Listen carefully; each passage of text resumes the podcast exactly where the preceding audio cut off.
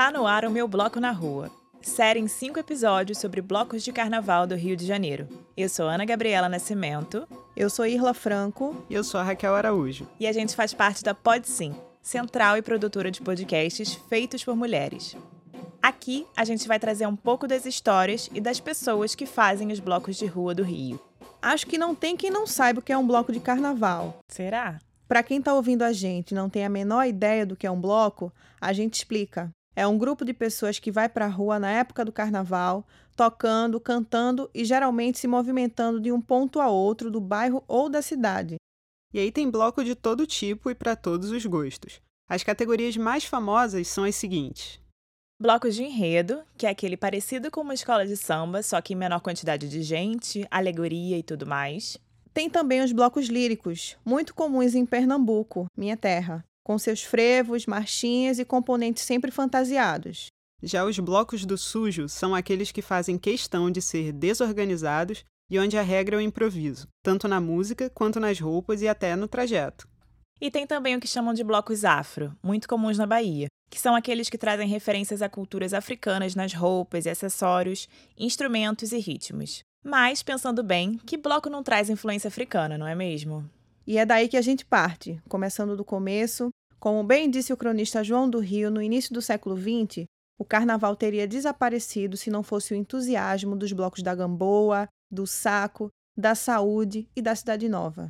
Todas essas são regiões da zona portuária do Rio, onde nessa época viviam muitos descendentes de africanos escravizados. E foi nessa parte da cidade, perto dos candomblés, bares e cortiços, que se multiplicavam na virada do século XIX para o século XX, que nasceram muitas das associações carnavalescas e dançantes, organizações que tinham um jeito parecido com um dos blocos que a gente vê hoje nas ruas. Por ali, no carnaval, desfilavam o Rompe Rasga, os Teimosos Carnavalescos, os Filhos do Inferno, o Rei de Ouros, os Amantes do Sereno e muitos, muitos outros com nomes mais ou menos sacanas do que esses. Pois é. E apesar disso, todos eles foram banidos das ruas logo no início do século XX por causa da política civilizatória, higienista e racista em voga na cidade naquele momento. O novo projeto de cidade, capitaneada pelo então prefeito Pereira Passos, não comportava a alegria do povo preto. Mas é claro que ela não morreu, e o bloco do Malunguetu, que abre a nossa série, propõe o resgate dessa narrativa o grupo de pretas e pretos se organizando e fazendo carnaval de rua no Rio de Janeiro, que é como Malunguetu se descreve, pergunta: quantos pretos têm seu bloco favorito? A gente conversou com um dos fundadores do Malunguetu, o Tarcísio Cisão, músico e grande figura do carnaval de rua do Rio. Eu faço música desde 9 anos, 8, 9 anos de idade, mas eu fui, sempre fui forçado. Até por um dia minha mãe obrigou a fazer flauta doce num lugar que eu faço até hoje, né? É Pro Arte. Quando eu comecei lá, eu vi uma realidade totalmente. Eu era eu mais três pretos, já começou de cara. Assim. Todo mundo branco, uma realidade totalmente diferente da minha. Então, o que me fazia estar lá não era por gostar, era a experiência. Primeira vez que eu andei de avião, primeira vez que saí do país, minha mãe que sempre existiu. E assim eu fui crescendo, fui mudei de instrumento de flauta, passei para saxofone. Com 14 anos, é o Kiko Horta, o Paulino faziam parte da ProArt. E até que eu recebi o convite deles para fazer parte do Boitatá. Isso foi o primeiro bloco de carnaval da minha vida.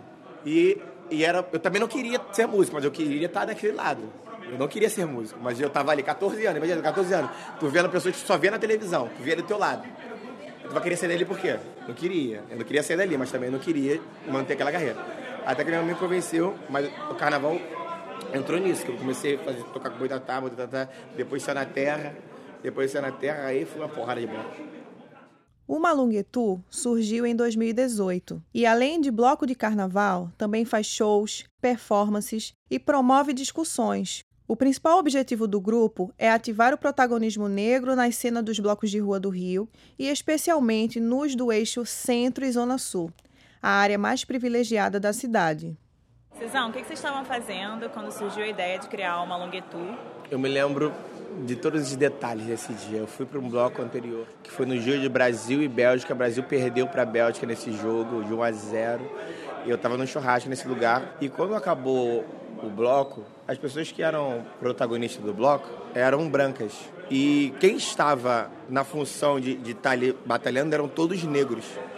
Aí eu falei assim, cara, tem uma coisa certa que está muito certa que eu não estou enxergando. Aí eu fiquei imaginando isso, aí o bloco foi correndo. Na hora que começou o bloco, eu peguei meu celular, a primeira coisa que eu falei, foi com um amigo meu que falou assim, cara, a gente precisa mudar esse cenário. A forma que, que sendo conduzida a situação está muito diferente da realidade, sabe? Os negros estão sempre atrás de tudo e o protagonismo é só de outras pessoas. Quantos blocos no Rio tem protagonismo branco? Os negros estão lá sustentando, fazendo a missão, tocando pra caralho. E quem leva o crédito é outra galera, mano. Na hora eu falei pro Miguel, começamos a juntar o núcleo, porque a intenção é botar o foco do protagonismo todo nosso, desde quem trabalha com isso, de quem, quem tá na frente, quem tá atrás, fazer com que as pessoas enxerguem a gente como o, o protagonista em toda a questão. Desde quem produz, desde quem toca, desde quem limpa, de quem que seja. Aí a gente começou a enxergar pessoas que estão em todos os blocos do Rio, que são negras, para tentar acolhê-las e fazer esse sistema.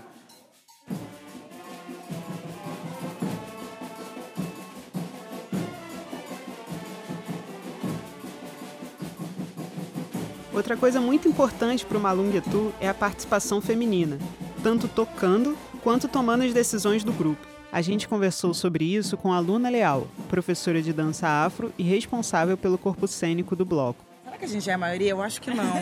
Mas a gente tem muita mulher e as mulheres, assim, a percussão tem muita mulher, o sopro não tem tanta, mas tem uma galera. Pra gente é muito importante, principalmente porque a base da nossa sociedade brasileira, a mulher preta tá lá embaixo, né? Pra gente é importante trazer esse lugar da mulher preta estar tá nos lugares de liderança. Pra isso também, pra gente poder não, não se esquecer que a gente está na base, né? E a gente precisa estar tá em lugares de disputa, né? Apesar de formado há apenas dois anos, o Malunguetu já coleciona momentos especiais que confirmam a necessidade do bloco de existir. Somos da Zona Norte, somos da Zona Oeste, então a gente precisa estar nesses lugares. A gente quer disputar esse lugar simbólico do centro, mas queremos estar com os nossos. Então, fazer aquele evento do Samba da Serrinha, cara, a gente saiu de lá, todo mundo muito emocionado. A gente ficou muito tenso, né? Porque a gente, querendo ou não, coloca os dedos na, na ferida quando a gente tá levando uma Malunguetu, só que a gente tava fazendo pros nossos irmãos. A maioria era preta lá.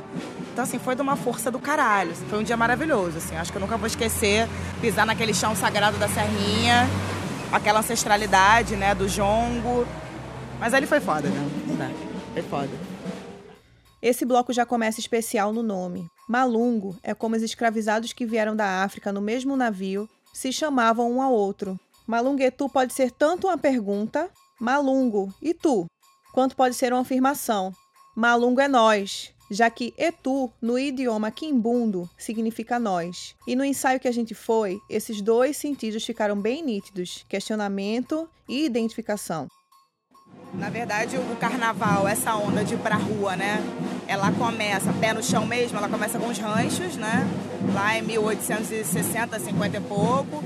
Então, o Hilário Jovino tinha o, o seu rancho, Seata tinha o seu rancho.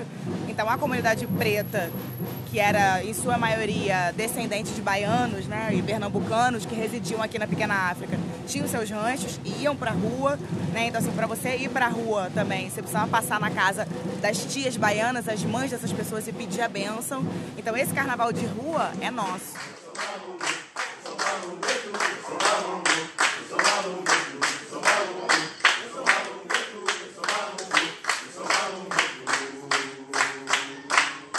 O Malunguetu sai na sexta-feira depois do carnaval. Eles estão no Instagram e no Facebook. Segue eles lá. Então acho que o carnaval é um movimento político mundial que não vai ser extinto, não vai se extinguir, porque a gente está aqui, né?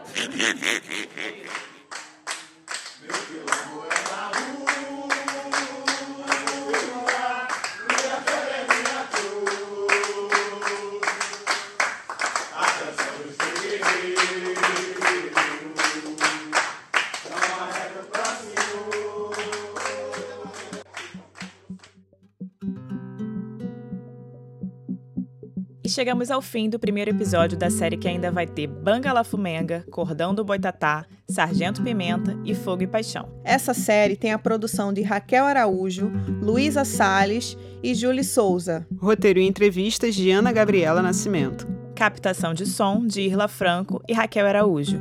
Responsável pela gravação, Daniela Pastore.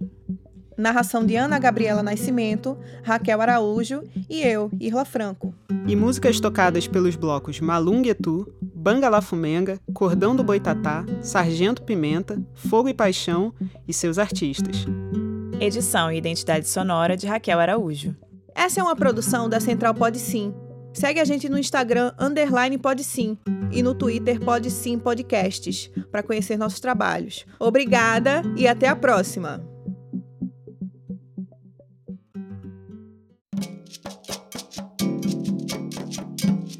Sim. Diversidade coletiva.